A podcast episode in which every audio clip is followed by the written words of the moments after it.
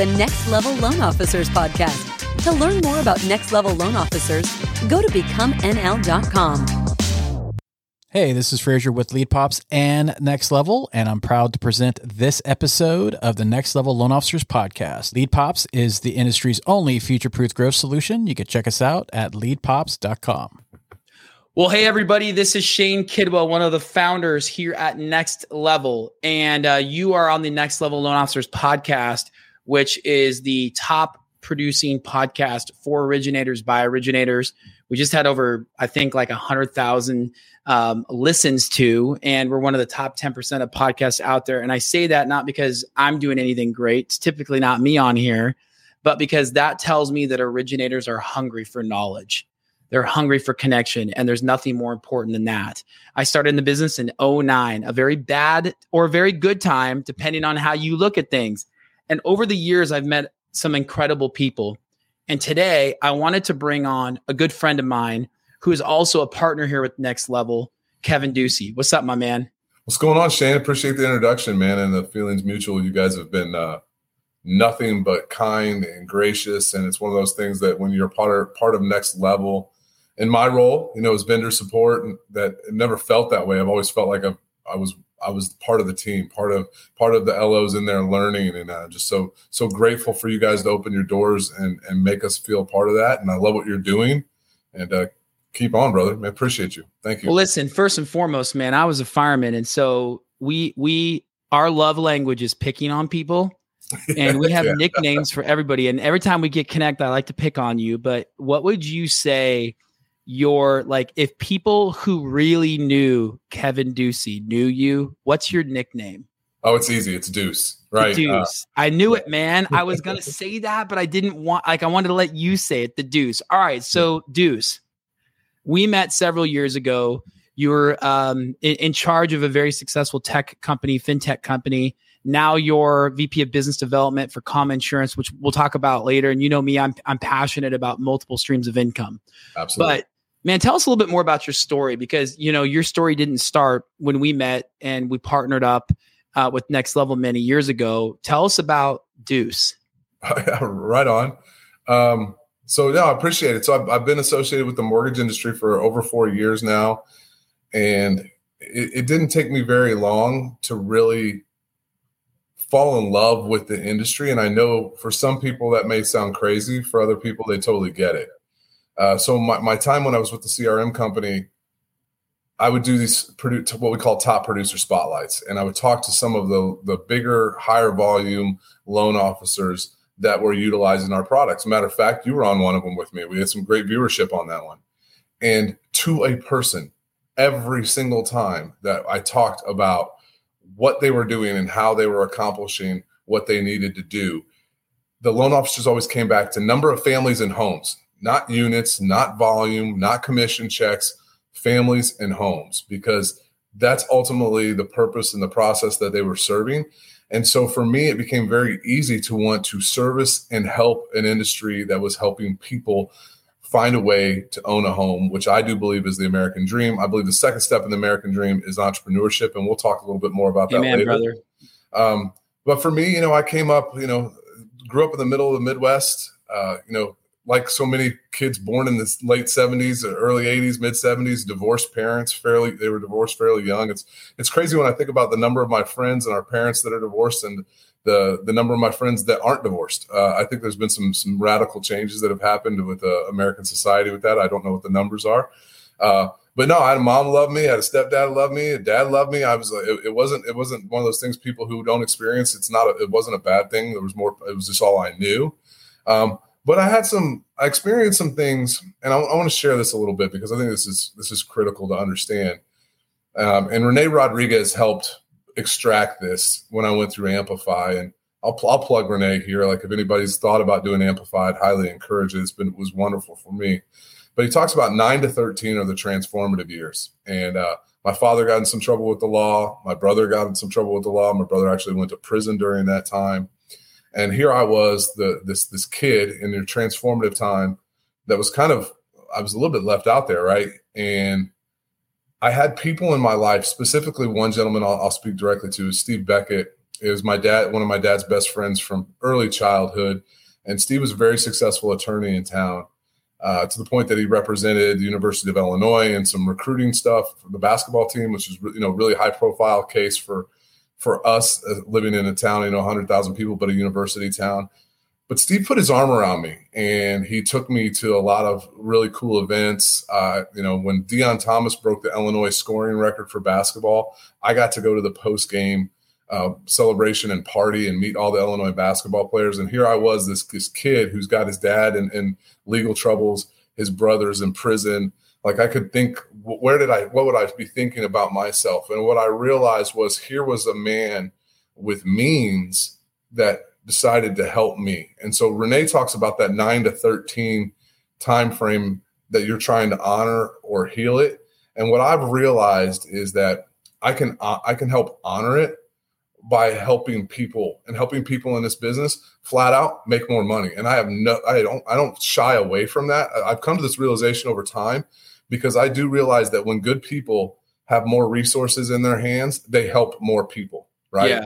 uh, they, they take and so that's really given like it, it, it, took a while to come to this realization and this assessment um, that i really wanted to help people and i want to help people who can help people and it's it's it's pretty rewarding for me but after that, you know, I spent some time in the United States military. I was a military police officer for five years. Um, so funny story. Wait, like you were an MP? Yeah, yeah, buddy. Oh man. Okay, so you man. Okay, go keep going. Just run with it, man. Let's right run on. with it. MP for five years. Yep. I realized I did not like taking people's freedom, so that was not going to be a career choice for me. Um, more power and honor to all the men and women who do it, just not for me. Uh, my last official day in the United States Army on active duty was September 10th of 2001. So it's a really weird feeling there that uh, you know I the the world changed the next day, and I was not called back, so I didn't do any time overseas. Um, and, and I'm I'm grateful for that, but still appreciative of my time that I spent in the military. And then I had a really unique experience as I uh, as I was out of the military. I got a job with a staffing company, and it was day labor staffing. And so we're dealing with you know uh, people who are borderline homeless to homeless, a lot of convicted felons that were paying on a day in and day out standpoint. And what happened was I realized that, you know, they, would come in and they would try and intimidate you, to be honest with you, to get a job or to get you to pay them faster. And I wasn't, I wasn't intimidated by them. I would just talk to them like men, like people. And I, I, I found out that they had great stories. They, they just had some choices and decisions that they made down the road that weren't weren't the best for them. So I found a love of like helping them, finding them jobs. And then I realized, you know, through some great mentors of mine that said, Hey, listen, dude, you can sell. Like you've got the ability, you've got the gift of gab, you connect with people, we can get you selling. And uh, that just jump started my career. And I was I was in that industry for 15 years. Uh, I was uh, on the sales strategic team up at corporate, and then you know, and then you know layoffs, which eventually led me to the mortgage industry. And it's one of those things that so many people have talked about it you know, when I got laid off in 2017 as a corporate scaleback, it broke my heart. I mean, I, have been with that organization since I was 23 years old. I thought it was going to be the only career I was ever going to have. I was going to be really proud that I was like, I really worked one job my entire life.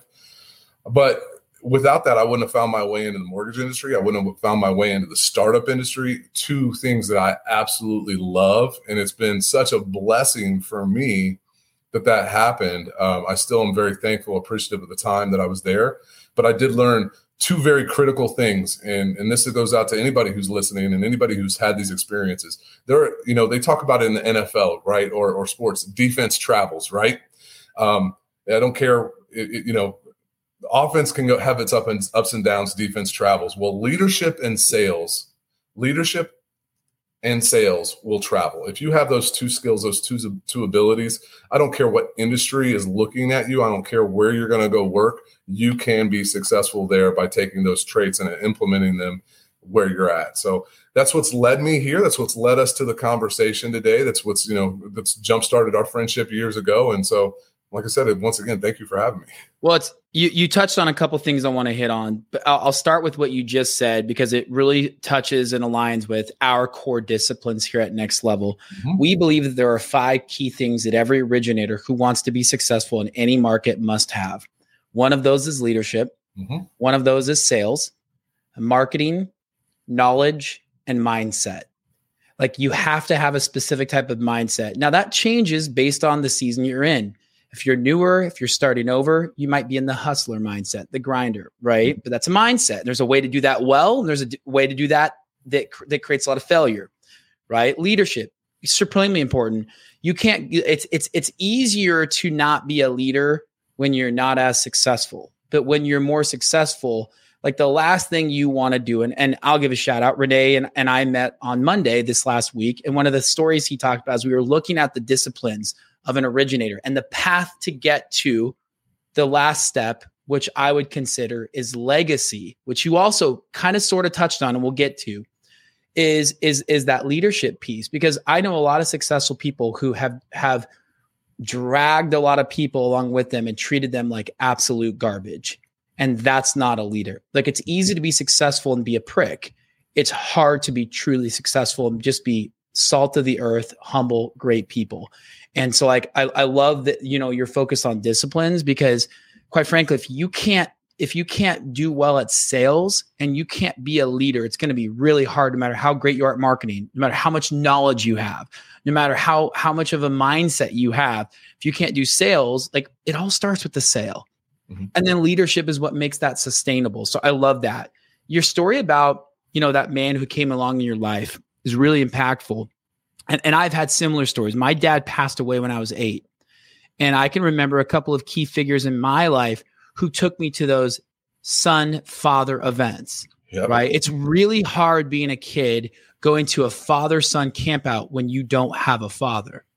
Right. And there were some people that stepped into my life. And, and I'll tell you, a, as an adult now, when I look back on that time, those men were men that had a legacy. And, you know, they had the means, which was time, money, and resources to really like, like, really pour into my life. In fact, one of those guys, my dad, after my dad passed away, my dad had lived a, a very unique uh, and adventurous life and traveled the world, started a, he was also an entrepreneur, was one of the founders of a small airline called Horizon Air, um, did a lot of amazing things. It was an inventor. And one of his friends, after he, my dad passed away, he started a savings account for me. And that was the first ever savings account I had. And he put a hundred bucks in there. But back in the 80s, like I'll tell you what, he could have put a dollar in there. But the fact that somebody said, I am going to invest in you, right? Because of what your dad did for me, man, that couldn't have been more impactful. That man, still alive today, his son is actually a very successful entrepreneur. Just texted me, moved to Florida. He's in development, has projects that we're, we're kind of connecting on. His legacy is now his son's legacy which is now a shared legacy. And there's really there's a lot of power in that. So for originators on this call, the end goal is legacy. Whether that's having 10 kids and having a huge ass house, whether it's funding a nonprofit, whether it's building something that you can pass to your nieces and nephews, whatever the case may be, legacy is the end game. And you've got to have your disciplines to get there. So thank you for that story. Like that's super meaningful and, and powerful for us and for me. Well, now, you sharing yours is impactful too, Shane. As long as I've known you, I've always been super impressed that you are where you're at, considering you shared the story about your father, and I know how amazing of a woman your mom is. But you know, those are the little, those are the, the anecdotes, those are the side stories that also give more context of how you like. You you probably would not be where you're at had those men not invested in you, and I know I wouldn't be if, yep. if Steve Beckett hadn't invested in me. Well, man, it's like it's a part of what gives me that no excuses the job needs to get done mentality because like my mom no excuse the job has to get done those men that came into my life no excuse the job has to get done you know and like that's mm. the industry we're in today. There is no excuse. The job needs to get done right? Well listen let's get into the entrepreneurship before we end because obviously like for me i have multiple streams of income and guys and gals on this podcast and on this call it's harder today to start that to start that legacy of wealth in multiple industries because you may just be trying to survive. Like this isn't the year that you thought it would be. I started my multiple streams of income about five years ago. I uh, actually six years ago, I retired from the fire department. And when I did, I said to myself and my wife, I'm going to go replace my pension. And I systematically went out and not only replaced the pension, but m- like more than replaced the pension through multifamily investing, apartment syndications, through you know um, single family residences, you know fix and flips, through multiple other companies, a co working space, and I built an insurance company. Mm-hmm. And for me, there is no safer, more stable mattress money, roll out of bed every month and get paid than insurance. And so I know you took uh, a pretty, you know, I wouldn't even say leap because it wasn't like a leap of faith. It was with some amazing, successful, powerful people in the mortgage industry. But tell us about Comma. Tell us about like the vision behind Comma and and just a little bit more about that because for people who maybe can't do it today, whose main focus is and, and there are people out there who are thriving in this market. Like there's a mm-hmm. ton of people thriving in this market. 50% of originators in Washington state didn't renew their license. I can only imagine that that's the same nationwide, which tells me that half the competition quit. As soon as it got a little hard for a little bit of time, they quit, which is great for us. So there, so don't get me wrong. There is opportunity, there is money in the streets, there is a ton of opportunity this year. For those of you who have that opportunity, having a second form of income, another stream of income is vitally important, right? But if yes. you aren't there, you can get there. And so, Kevin, tell us a little bit more about Comma. Well, Comma was really built. It was built by originators for originators, and it was because there are two things that writing loans, running a successful mortgage business doesn't do for 99% of the loan officers that are out there unless you own your own company. And that residual income and a wealth generating asset. And you think about you are with a client and you're walking through walking your client through the biggest financial transaction of their life for most of them and you tell them you refer them to something. If you are that financial advisor if you are that successful lo if you are running that operation the right way that client is listening to you. And so your insurance agents that you refer business to are reaping the rewards on that. They will write that person typically one a policy for their home, maybe their auto, and they will keep that client for eight and a half years on average, industry standard, eight and a half years. That you somebody probably somewhere between three to six thousand dollars of total revenue, and they they the most likely they're sitting down with them one time, and they close the deal, and it's just mailbox money for them. I respect the heck out of people who who started insurance, who own their own insurance companies outside of comma, because the only people that ever got to where they needed to be, they grinded their tail off for five to ten years, and then it kind of just it, it, it can be, be put on cruise control for them. We can do what we did is we created a model that you can do that for the loan officer, right? And we we created comma and comma un, unto itself is a management company. We're not necessarily an insurance company. We're a management company that gives the loan officer and their LLC that we create for them access to our carriers and the ability for us to manage that insurance agency for them. And why is that important? Because if you are going to capitalize on that market with a 50% decline in loan officers that are out there, the market share is already there to be capitalized. You can't be focusing on running a business those those additional streams of income that you've talked about, people get that in the mortgage business. They really do. Multifamily housing, um, investment properties, rent over mortgage. That's all there. There's not a lot of work or effort that needs to be put in there, and we've mirrored the insurance aspect for loan officers and the returns on it can be staggering and what it can do for you what it really should do for you is it can change how you look at your retirement you can have residual income start stacking in for you in an agency that will be valued well over a million dollars a decade from now that you can sell and ride off into the sunset and not worry about, well, I got to close three more loans. I got to close five more loans. And the other aspect about it is we've had some of our owners who invest. Now, we started in 2020. We went to market in 2020. The business was created in 2014. And then we took the scalable model to market in 2020 those agency owners that that um, that invested in themselves and invested in their insurance agency in tw- early 2020 are getting residual income checks from us now.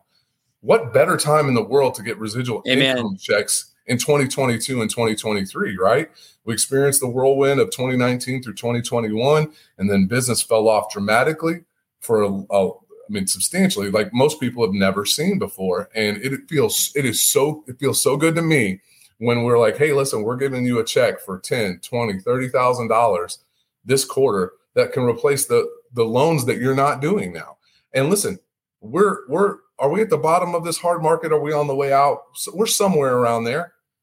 But there's going to be another one. There's going to be another one in the next five to seven years. Once we come out of this, we'll have you know four to four to six years of prosperity, and then we'll hit another we'll hit another lull. And what better way to be protected than through owning your own insurance agency, something that your clients are mandated by law to have, something that your clients are going to look at because you tell them, and you don't have to run the business and you get residual income checks on it. It really is a superior opportunity for people to go invest their money in. And I talk about this, you know, I talked about it today on Facebook. When you're looking at making an investment into something and what kind of returns you're looking for, you know, most people will say, if I'm going to make an investment in something, if I can get, you know, maybe, you know, two to four X, three to five X in five years, and maybe 10X in 10 years, it's a beautiful, beautiful model. I'm more than willing to invest in that. Maybe even get your capital back in five our models blow all those projections out of the water. They're, they're, it's double that in five. It's double that, more than double that in 10. And most of the time, full capitalization in three years. So it's one of those things that, like I talked about earlier, I'm passionate about helping people do this because I want you to spend more time with your kids. I want you to be able to go to every dad's day celebration at the university where they go to instead of worrying, no, I got to write loans. I got to, I got to meet with realtors. I got to do this. Nope you got a stack of money that's coming in or an asset you can sell, an asset you could give to your children if you wanted to an insurance agency. So it's just one of those things that I'm passionate about what we do because I do believe that it helps people and I understand that this market's been hard, but you know, that's the time to invest in yourself. That's the time to invest in business. That's the time, you know, go right when everybody else is going left. So uh, it's been it's been a wonderful experience. Um, there are some caveats and there's some, there's some some requirements to come into play here. I will tell the, tell people this if you're listening, there is absolutely nothing wrong with having partners on this deal, multiple loan officers you can come in on this with. Uh, it really is an easy business model and a way for you to hedge against the next hard market. Well, man, I love that. And guys, like we don't have Kevin on here because he's paying us to be on here. Kevin's on here because I own an insurance company and personally understand the benefit. I can tell you that now I'm now four and a half, I think, years into my four years into my insurance company, a little over four, July. So it's a little over over four and a half years now. And every month I make positive revenue. Every month. No matter what happens in my mortgage business, I make money. And here's what I'll leave everyone with. When everyone is putting their head in the sand, when they're cutting costs, when they're trimming staff, when they're cutting back on strategies and events and technology, I am doubling down. And I'm not doubling down because I'm making more money than you in the mortgage business. I'm doubling down because I'm making more money than you because I have other businesses. And I'm able to use that and invest back in my team. I just opened a mortgage brokerage, heck, four and a half days ago. like people were like, what? Like I said to somebody, I said, it's either the dumbest decision or the best decision. I'll know in 12 months. However, I'll tell you this I know it's going to work because I have the capital and the resources to build and invest in my team like no other lender does in my town because I have multiple streams of income. That is the pinnacle of next level, which speaks to the legacy, right? It speaks to the legacy. And so I, I'm, I'm appreciative that you came on and shared that, Kevin, and your stories. If somebody wants to reach you and find out more about Comma Insurance, what would you have them do? Uh, there's a couple different ways. If you were looking for h- how it works for you as an owner, you can go to our website, Built for Owners. It's www.ycomma.com, whycomma.com. Uh, we have some testimonials in there. We talk about what we, how it, how it work for you, what it would look like. If you want to have a call with me, um, you know, I'm on the community and next level. Um, on Facebook. You can reach me directly at Kevin dot Ducey at commainsurance.com. I'm not I'm not hard to find. You know, I've I, I've got almost all my relationships now in social media. Like 90% of them are with loan officers, and I I rather enjoy it that way. We can kind of stay out of the politics and the BS and stay focused on on being better and driving ourselves. But uh, yeah, I'd, I'd, love, I'd love, love to hear from anybody and walk anybody through the concept of how it works. Even if, like you talked about it, even if it's not right for you right now, Uh, Yeah. It doesn't mean it won't be right for you in two years, and we'll be here for you to help you then. So Well, guys, that's Y W H Y C O M M A dot com, ycomma dot com. Kevin Ducey, great friend of mine, great friend of Next Levels. Thanks, my man. Thanks for the time, Deuce. And uh, thank you for your service as well. Um, I'm going to start having to call you Jack Reacher now. oh, I don't know about that. that Alan Ritchson's guy, he, he's blown he's blown the concept of what an MP looks like out of the water. We got some That's false it. You, you, you kind of sort of resemble that. Well, guys, thank you for your time. Focus on your disciplines, focus on building that legacy. We'll see you on the other side.